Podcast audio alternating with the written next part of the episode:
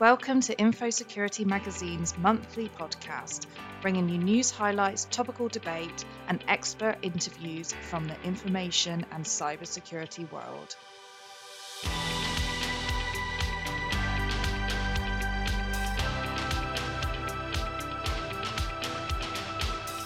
Hello everybody and welcome to this July episode of the InfoSecurity Magazine podcast.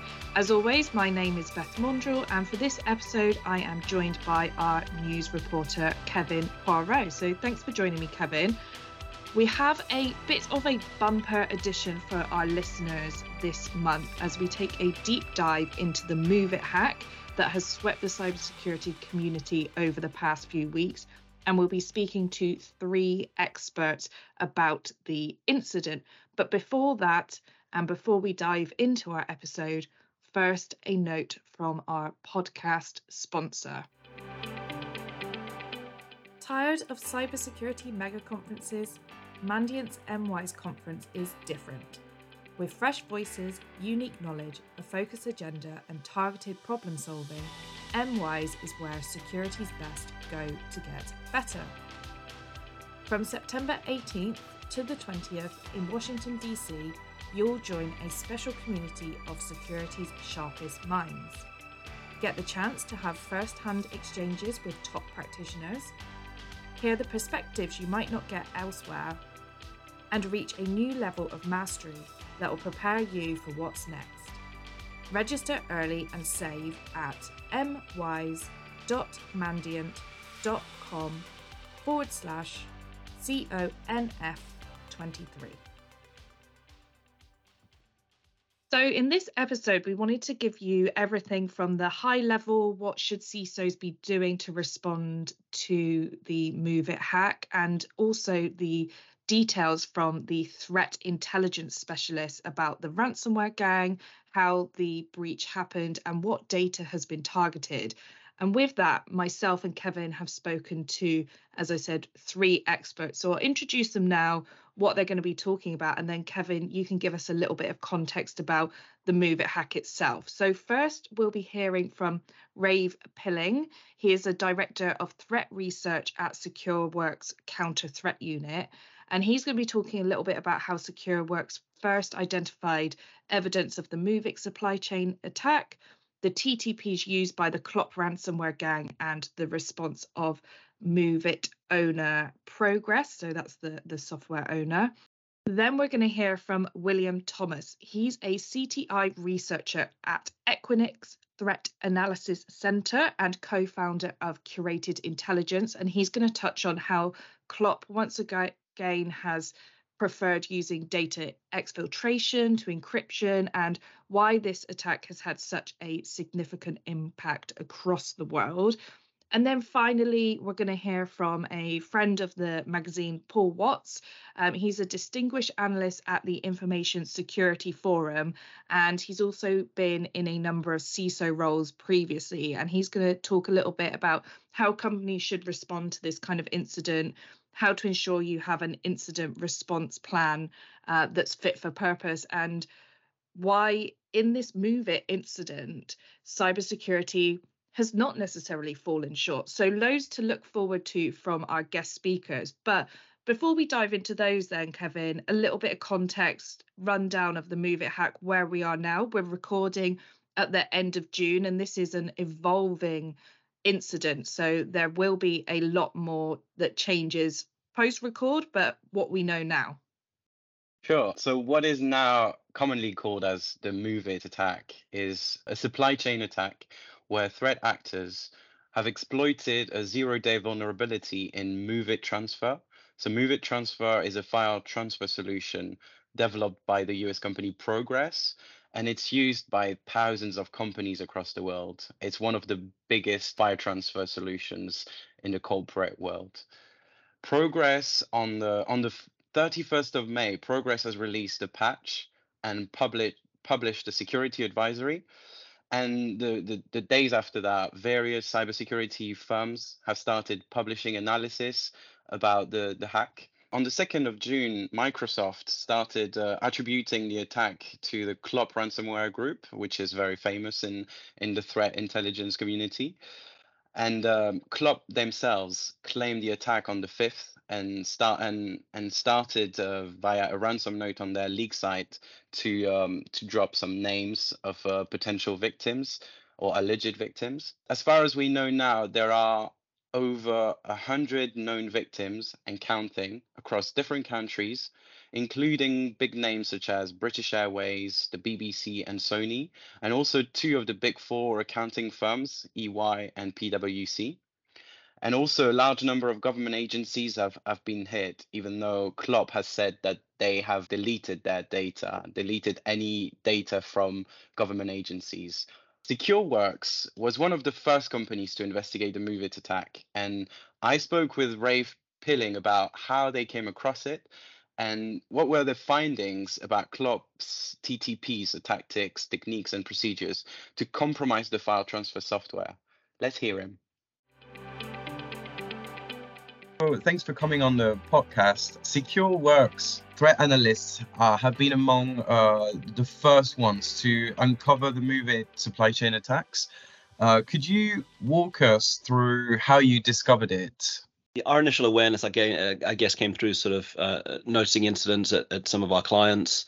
Uh, we we had customers that were uh, using the the MOVEit solution and were impacted by the kind of wave of zero-day attacks that were used in order to then steal data from the uh, the systems.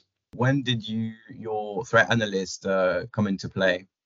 It was early June, maybe around the first or the second, uh, that we started getting uh, questions around this. We started digging into our X D R platform telemetry, seeing seeing what we could see, seeing what we could see in terms of impacted customers.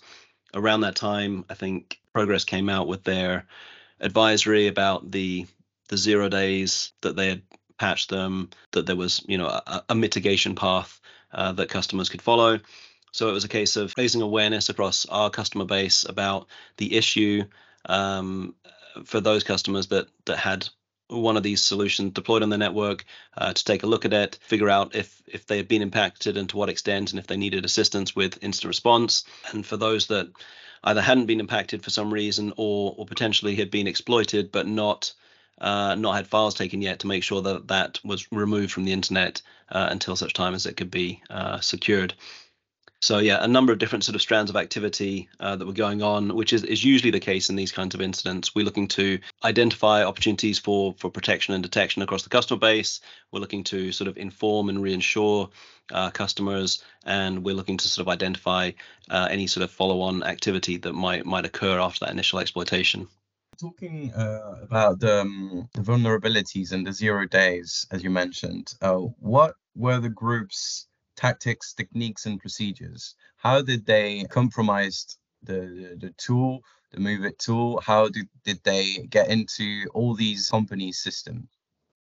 So they used, um, and this is this is sort of an interesting pattern that they have repeated a number of times now since sort of late twenty twenty. But in this case, they used initially a sort of a S Q L injection attack, plus some additional, I think, some additional things um, on the Uh, on the server itself, but the, the S Q L injection attack was used to deploy a web shell. The web shell then gave the threat actors access to uh, perform additional functionality, which primarily focused around going through the files that were stored on the individual file servers and um, and exfiltrating them from the, the sort of back-end databases to their sort of remote site. At that point, I guess they go through the process of kind of triaging the the victim data and and start sort of lining things up for for publication to their to their leak site. In the beginning, it wasn't initially clear who was behind this, but I guess very quickly as details sort of started to emerge, it, it did fit this pattern of activity that we'd seen with the the Klopp group in the past and another kind of these sort of smash and grab uh, attacks that had uh, resulted in a significant number of companies having data leaked through the the Klopp leak site. And what exactly is a S Q L injection attack, and could it have been prevented, avoided?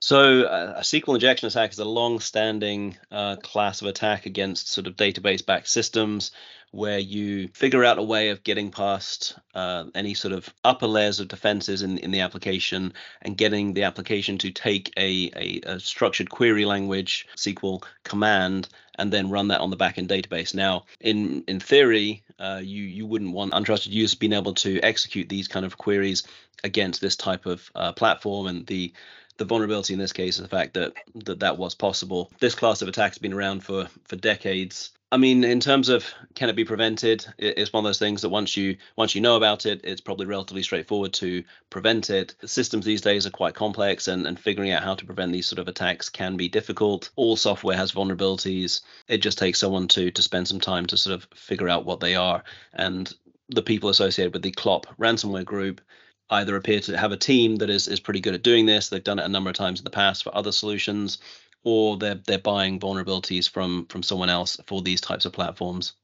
How many uh, organizations are allegedly been made victims so far, and um, how has the, the the threat actor managed to reach so many systems, so many companies? It's not easy to understand how many companies have been victims of this attack. If you look at data on sort of internet survey sites like uh, Shodan or Census, you can see that there's something in the region of uh, two and a half thousand MoveIt servers uh, deployed around the, the world. That may not be a strictly accurate number. It depends which which respond to the the kind of probes from the, the internet survey services, but it's something in, in that kind of ballpark. Now, it's possible that that all or most of those were exploited. It looks like the the exploitation phase and the, the deployment of the web shell were probably automated. However, the follow-on phase where the threat actors went in and exfiltrated data was probably human-driven. So we have had, from the instance we've seen, most of them have had data exfil, but at least one of them doesn't appear to have, have had data taken. And potentially this is just due to a, a limitation on the threat actor side in terms of people they have available to, to take data from these systems. So a lot of companies that had the solution were probably exploited. It's possible that not all of them had data taken. In terms of the leak site, I think there are dozens of names have been added to the, the leak site so far, implying that, that data was taken from those companies and they have refused to, to pay any kind of extortion or ransom payment. But we it's very difficult to know kind of what the, the overall victim count might have been from, from this sort of attack. If I'm not mistaken, your research led you to think that the attack may come from an inner group within the, the Klopp ransomware gang, right? Yeah, it's again, it's it's hard to to sort of get down to the, the human level of this, but we see Klopp, the Klopp operation, we we track them as, as Gold Tahoe. We don't see sort of the Klopp ransomware side of things as being, it's often described in the public as a ransomware as a service. We we don't see it that way. We don't see it being marketed on, on forums or or sold to others or having sort of large numbers of affiliates attracted to it. So it looks like they operate a relatively closed group, uh, that they do partner with other sort of trusted groups. So a group we we track as Gold Niagara, Uh, has also been observed recently in, in March twenty twenty-three deploying the Klopp ransomware. They are relatively small groups that work with a set of trusted individuals. This smash and grab approach to managed file transfer services or, or similar kind of things is a is a repeating pattern. So it started out in sort of late twenty twenty with the attacks against the Excellion F T A solutions. Early this year, we've seen attacks against the Go Anywhere uh, managed file transfer service, and obviously MoveIt in sort of late May. They've also gone after things like Papercut, uh, which is a, a print server, but but kind of does a similar function. You have you have a, a, a server where files are received from from the internet and, and stored there for a period of time, uh, and the similarly a uh, SolarWinds uh, ServU vulnerability was used in twenty twenty-one, I think that was, in a similar, similar sort of fashion. So this smash and grab type approach is a repeating M O that we see from this group, uh, and maybe at the moment is their their preferred style of um, of conducting these sort of attacks for extortion purposes. What do you make of the response from uh, Progress, which developed the MoveIt service? It's always incredibly difficult for sort of software companies in these sort of circumstances. I think they they've responded quickly. They have been responsive to to sort of future updates. We've seen regular sort of advisories issued to new C V Es that have been discovered. It's not entirely clear to me if these are C V Es that relate to the exploitation at the end of uh, May and, and by Klopp, or if these are new things that they're discovering uh, as they kind of remediate that and look to sort of improve the security of their product going forward. But I think they've been, you know, responsive, um, pretty transparent. Uh, so, yeah, I think they've they've done a good job.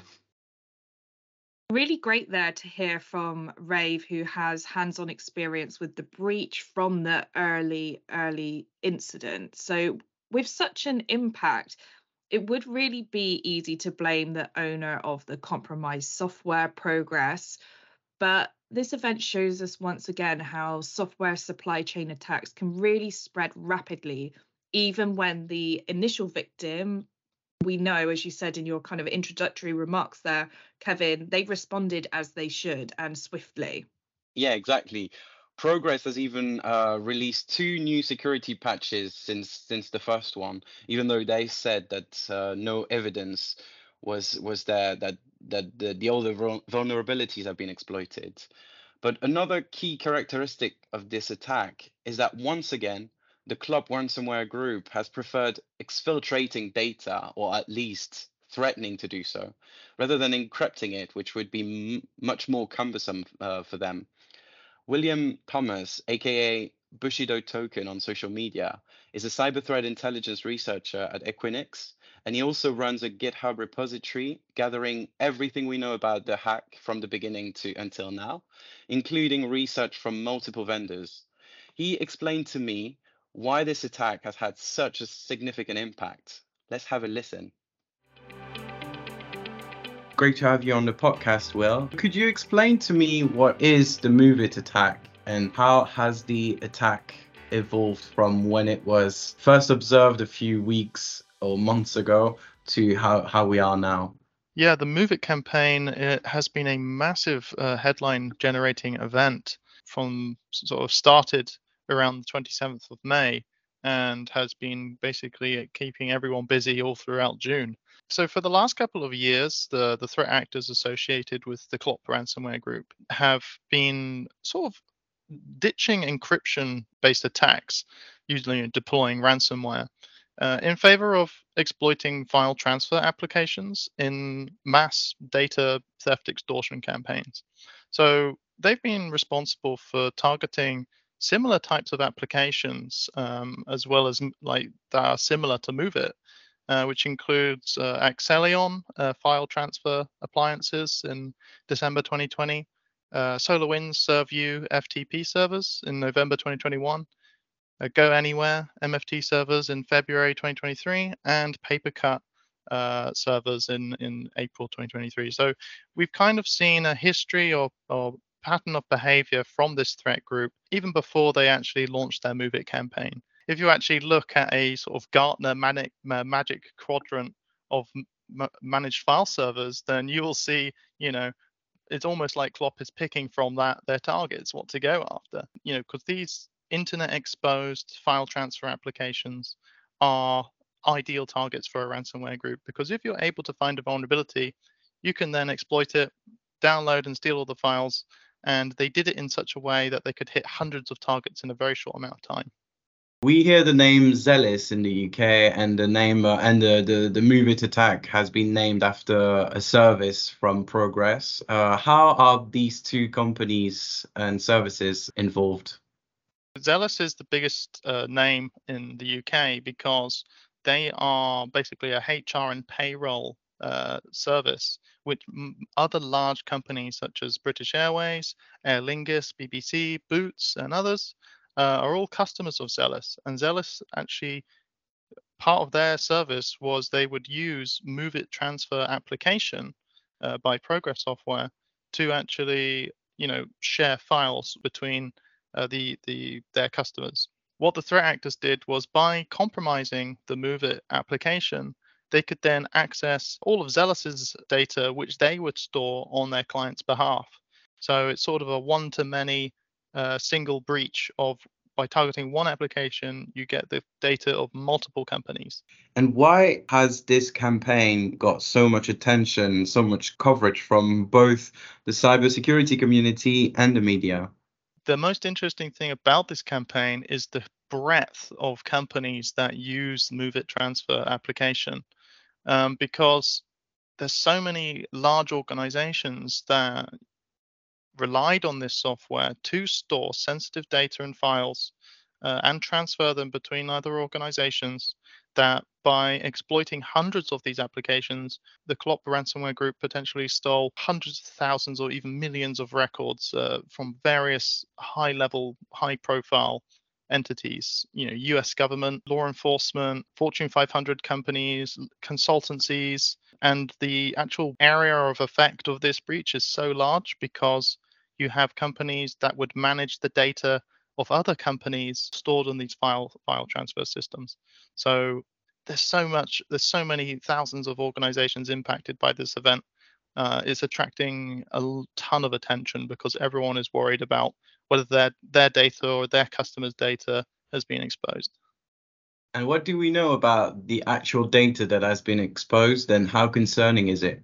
That's an interesting question, because what the Klopp Group is doing is part of their campaign as a data theft extortion campaign.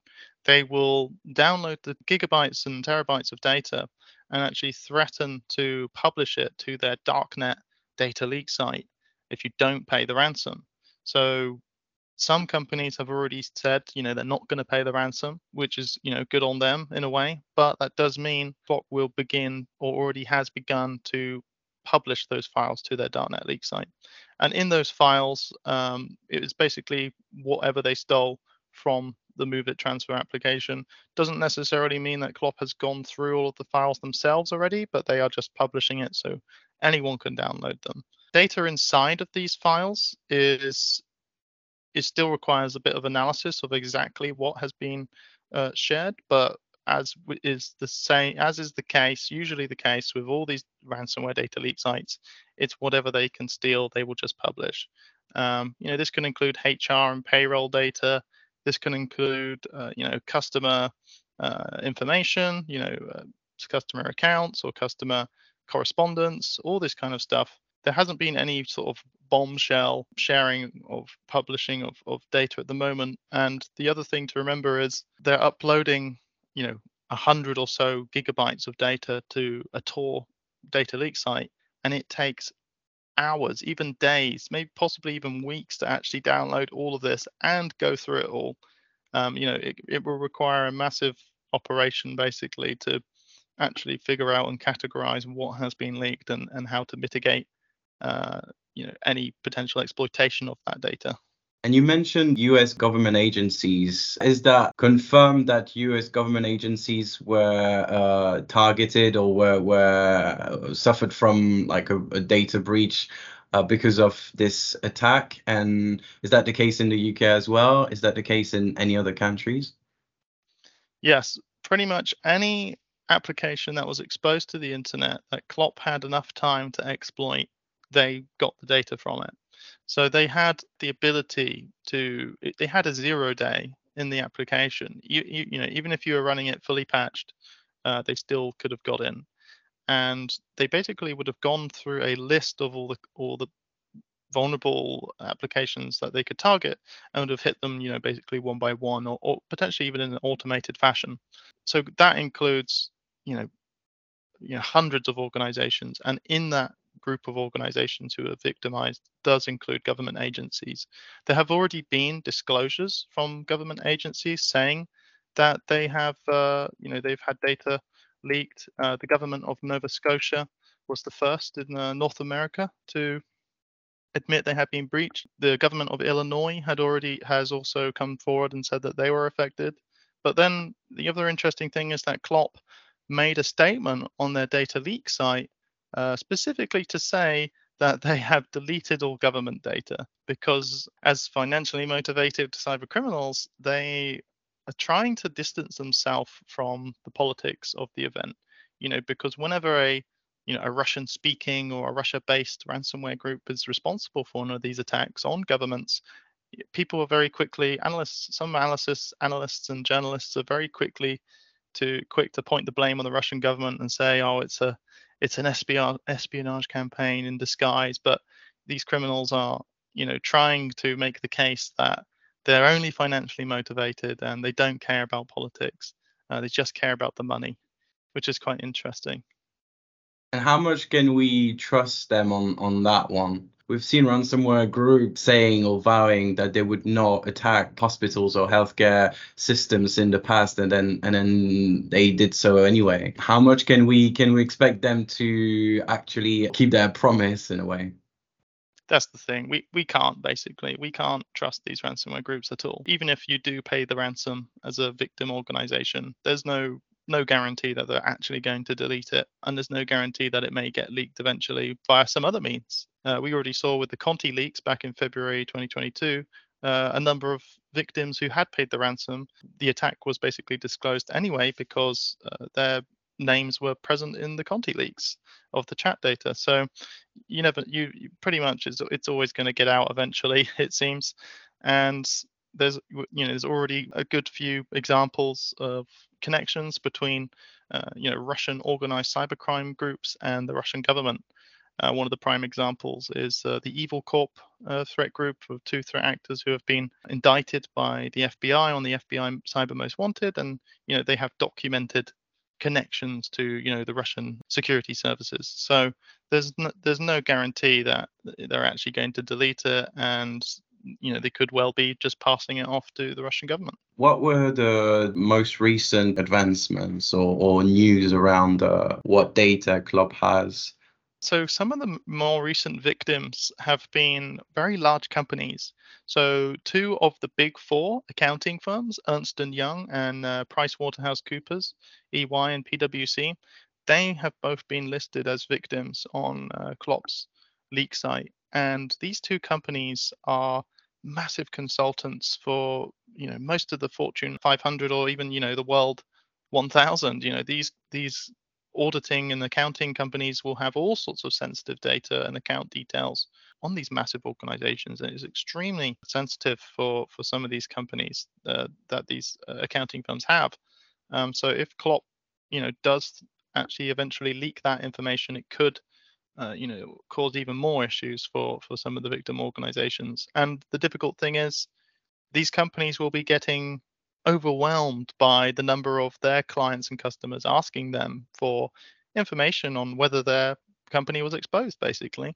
You know, it all depends on if that victim company knows what was stolen. Um, in some cases, they may not. You know, one of the other big, big victims recently listed was Sony, massive international organization, media company. And who knows what sort of data, maybe customer data, maybe just sort of whatever, it really depends on whatever they stored in their managed file transfer application. You kind of have to think about what types of files and information are usually stored in these file transfer applications. Maybe they're not going to be storing customer data in those transfer applications because in theory, the transfer applications are used for sending files externally. So it may not be the most sensitive data. Hopefully, hopefully it's not, but I'm sure there will be something, uh, some bits of information that these victims definitely do not uh, want to be public. And as you said, uh, it's not the first campaign from from the Club ransomware group. What makes this one so stand out? What makes this attack reach like so many big names, so many big companies? I think it, it's definitely because, uh, or one of the one of the reasons it could be, is because uh, MoveIt is one of the most adopted um, applications in the sort of market of all the managed file transfer applications. MoveIt's one of the most popular. The others are, you know, Go Anywhere and Excellion, SolarWinds, ServView. You can compare this campaign more to the Excellion campaign in, in, in December twenty twenty, where, you know, a, a similar large amount of high-profile companies were victimized in that campaign. In, in the SolarWinds campaign, Uh, I don't believe as many companies were actually victimized by that, and security companies were actually able to sort of intercept that campaign as well and help uh, inform customers uh, patch their systems before they were exploited. And the Go Anywhere M F T campaign is sort of similar as well, where you know more, a, a large number of victims were, were compromised. I think that the reason this campaign has taken the media by storm so so much is It's just due to the sort of public naming and shaming of multiple large companies. I guess it's it's kind of funny because it's not the first time Klopp has done it, and everyone is kind of really raising the alarm bells because this is basically their fifth campaign of, of launching this, and, and we basically still haven't learned our lessons, even after they've already done it four times before. Great to hear that extra detail about the Klopp ransomware gang and the Move It attack there from uh, William. And I think now we've heard from our threat research and intelligence guys, uh, it's now time to introduce our final guest, um, Paul Watts, and he will be talking a little bit about the experience of a C I S O and what businesses really should be doing when an incident like this hits. Thank you so much, Paul, for joining me today. And of course, the Move It hack has been rumbling on for a few weeks now. And even today, as we record on the twenty-seventh of June, new victims are being reported. Um, this time today, Schneider Electric, which is an industrial control system manufacturer, seems to have become a victim. Um, it really all began earlier in um, July with B B C, British Airways and Boots, who were the first victims um, to be named publicly. So, Paul, before joining Information Security Forum, um, you were a C I S O at a number of large brands. Thinking about Move It, what would you have expected the immediate response from C I S Os at the companies that have been named to be acting, and how businesses should be managing this situation? Well, first of all, um, It's uh, it's the right thing to do to uh, empathise with the, the victims of these uh, unfortunate breaches. Uh, twenty twenty-three shows no sign of of, of that letting up, uh, and it's a great question. So, you know, what what what would I do? I think the trick with uh, with an event that grabs the attention of the mainstream media, but this obviously applies to to all breach events, is to is to have an answer ready for your senior leaders, because it's inevitable that the question is going to come your way. Sometimes it's good to even just have the "we've got this answer" in your back pocket for when you do get asked, because that, that drives the confidence. But everybody approaches it in a different way. But the obvious questions you're going to ask are, so as a supplier in a piece of software, are we using it? If so, where are we using it? What business processes are being impacted? At skip level, what data are we talking about? Are there legal and regulatory overheads? So you're starting to build a bit of a picture of the likely impact and the blast radius that you're you're dealing with. If the answer is yes, the software is used in our estate, then you're taking a slightly different tack. And this is when you're you're tuning into uh, the, the rumblings of threat intelligence and also of the, of the vendors in question. What do we need to be looking for? What are the indicators of compromise? What are the tools and techniques being used to exploit the vulnerability? And you're scanning your estate for signs of compromise. At some point, if you do unfortunately find that uh, you do have signs of compromise, then you're moving into the the incident response mode, and uh, you know we we could we could dive into that detail. But uh, obviously, I would like to think that everybody has a tried and tested plan for their incident response, and if you don't, you need to be doing that pretty soon. And that includes things now like getting your your media and and comms teams involved, your legal counsel involved, just so that you can be on the front foot, and the confidence that you're providing your senior leaders, you're also ready to provide with your customers and uh, and and downstream suppliers, if that applies to you as as well. And I guess just one more thing, Beth, you know, it, it's easy to ask the question, are we using it? And maybe we can come onto this a little bit later on. The more difficult question is, are our suppliers using this? Now, the payroll bureau who were implicated in this hack right at the start is a great example of that. You know, did those organisations that lost their data as a consequence of the supply breach have any idea that they were potentially implicated? Because then there's a latency there. And it's an unfair question to ask because, you know, most of us would have little or no clue what our suppliers are using to deliver a service. That goes into a depth of supply chain assurance that, you know, some of us are still on step one, not step ninety-one. Yeah, certainly. And I guess all of that goes for companies that may not have been publicly named, may not know whether they're actually affected just yet. They should be monitoring their network, seeing, uh, like you said, whether they do use this piece of software, putting those plans into place, I guess, just in case, because it does seem to be name after name is dropping day after day. Yeah, well, so the bad news is here, this is this is a sort of breach event that's going to keep on giving. The one thing I, I always say this, and I and, and I kind of yeah, chastise myself for saying it, is you can't help but admire the innovativeness of some of these threat actors. You know, why go from victim to victim trying to monetize your tradecraft? You know, if you can go after a big supplier, that immediately unlocks access to multiple downstream potential victims. Well, I mean, you know, you don't need to be an economist or a commercial person to know that that's the thing to do. And that's exactly what's happening here. And what's happened here with this, this particular uh, weakness is we've unlocked the door to many, many organizations that, that have indirectly become a victim of this. And that's the danger that, that you have. So you, you may not even appreciate that you're a victim until you get approached by the threat actor holding out their hand and asking for money. Uh, and then at which point you're faced with some very difficult decisions. Now, it's easy for me to say this, but my advice to anybody would be do not pay and do not engage. All you're doing is just stimulating, you're feeding the beast by doing that. Now, that's, as I said, uh, and I reiterate, very easy for me to say that. The easy out if you have no chart path of recourse. There's obviously a temptation to pay that. But if we don't break this cycle, this problem's going to prevail and prevail and prevail. And the other thing to bear in mind, and we do see this from time to time with big breach events, is that Uh, scammers will, will jump on the bandwagon and they'll start contacting organizations pretending to be the threat actor that's got your data. You don't even know who you're dealing with. The best course of action is to turn in on yourself, pick up your incident response plans and just start thinking about how you're going to protect your interests rather than, than navigate with these um, threat actors. Given that this is such a far-reaching breach, is there a different level of support for organizations out there than if it was a one-off breach in terms of that not paying? Obviously, that in the U K, the N C S C is aware of the situation and is likely supporting those organizations. So does it increase the level of support that these companies will be getting? Well, you know, kudos to the National Cybersecurity Centre in the United Kingdom. They're, they're going from strength to strength in terms of supporting um, private sector and public sector when events like this take place. Um, there's only so much that, that, that you can control from a central focal point. If a product or service has a prevalence in the marketplace, then the blast radius is likely to be very, very significant.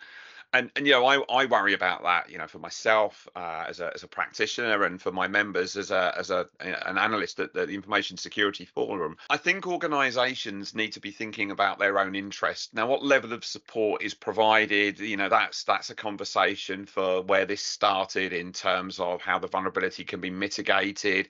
Security researchers are, are great in terms of piling and offering their support. I think the answer, Beth, really is it it it depends. I mean, it would be nice if the economies of scale were there, that, that the reciprocal support was also higher. The world just doesn't really operate like that. And I always come back to the advice that I give our members. It's have a plan, think about your own interests, think about your own impact, and, and just be in a situation where you can survive personally from an extinction level attack, which is the worst case scenario, of course. But in all terms, try to be in a situation where you, you, you know, you're not going to get breached in the first place. That would be great, wouldn't it? Although I think it's now always a case of when, not if. That's the, the sad realities of the world we live in. But it's being able to detect something quickly, limit the damage and get yourself back to a path of recoverability whilst managing the transparency and the confidences of your customers and, and your regulators as well to, to keep everybody happy. If I can, you know, hold my fingers in the air and treat that as a quote, because nobody's happy. So, yeah, it's it's a really difficult one, one to answer. And, uh, you know, I wouldn't want to speak for the for the, the, the vendor at the heart of all of this. Um We are where we are. Um, I think organisations just need to be thinking about, you know, looking after their own interests, really. And you kind of touched on the fact that this is a supply chain case. And I think it's a conversation cybersecurity is having, which is how do we protect against these supply chain vulnerabilities? So it might be a little too early to think about lessons learned, but is there an element of we could have done this or we should have done this? Or is it one of those cases that it just was inevitable that something like this was going to happen? Look, you know, in an ideal world, we would we would have pristine, zero vulnerability, zero defect pieces of software and services and so on and so forth. And we'd never have to worry about all of this. The reality of it is, is we don't live in a perfect world. Where has cybersecurity fallen short in the context of this? I don't think they have. I think we know and we understand that this is a, a, a threat that is existential and prevailing. We we have threat actors who are very innovative. They're changing tack as new technologies step up. They're leveraging them to uh, to, to change the spectrum and range of attack paths that they follow. I think what organisations need to be doing is shortening the gap between identification, notification, and response. You know, limiting that. blast radius, containing the damage and recovering.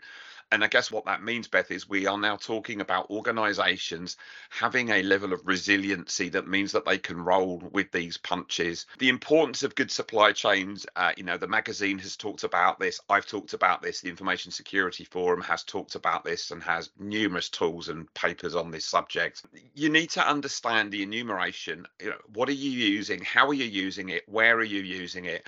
You know, have a good close eye on suppliers who are in the middle of your mission critical activities, handling your sensitive regulated data. Make sure you're regularly assuring what it is they do for you. Hold them to account. Have good contracts with decent security schedules in place. Have regular reviews and monitor those suppliers for any incidents that could affect you. You know, it's incumbent on you to be on the front foot. And that means that, yes, you do need to be looking at threat intelligence. You do need to be keeping a very keen eye and being situationally aware of what going on around you. But most importantly, you need to have a plan to react if something you know, unforeseen and adverse happens to your organization. We're always running to standstill here, but I think in this instance, the response was not something that we could have predicted. It's unfortunate that such a popular vendor and product has been targeted. And that's clear from, as you say, from day to day, we're seeing more and more victims being named and getting involved in this.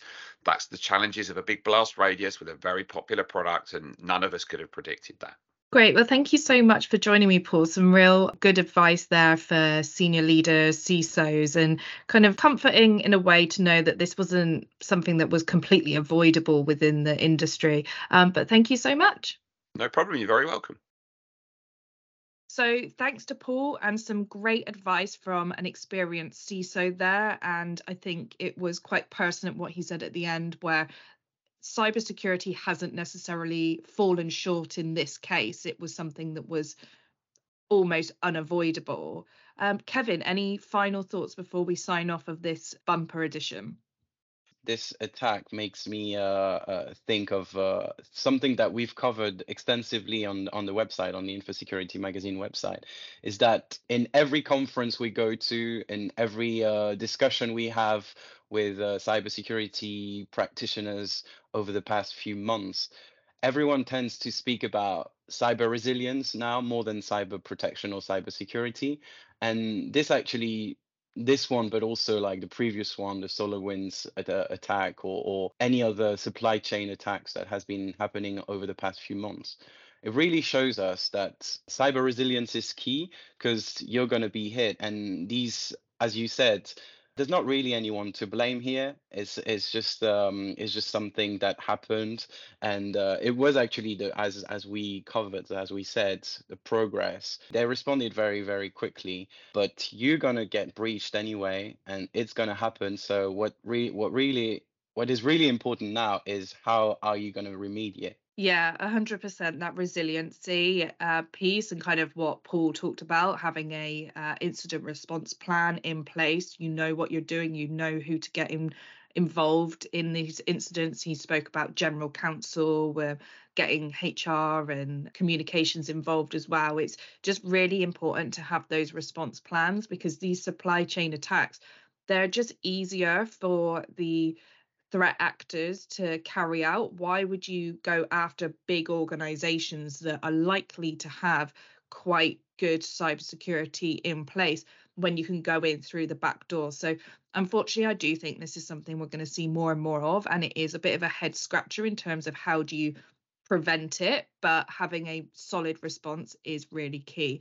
So thank you to all of our guests for highlighting the Move It attacks, uh, what's happened over the last few weeks. As I said at the beginning, we're likely to see a lot more um, come out relating to this, and unfortunately more victims will be named. So we do hope that everyone in the security teams at those organisations is are doing well at this time, because it is highly stressful. And for our listeners, I hope you leave this episode feeling more informed about the Move It incident. Finally, for more news and updates on this and other cybersecurity incidents, make sure you head to the InfoSecurity Magazine website. But for now, bye all, and we look forward to speaking to you next time. Bye. Thanks for listening to the InfoSecurity Magazine podcast.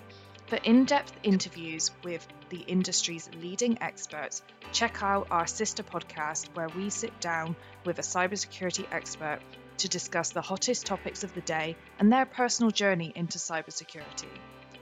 And of course, for more news, analysis, and expert insight, head to the InfoSecurity Magazine website at infosecurity dash magazine dot com.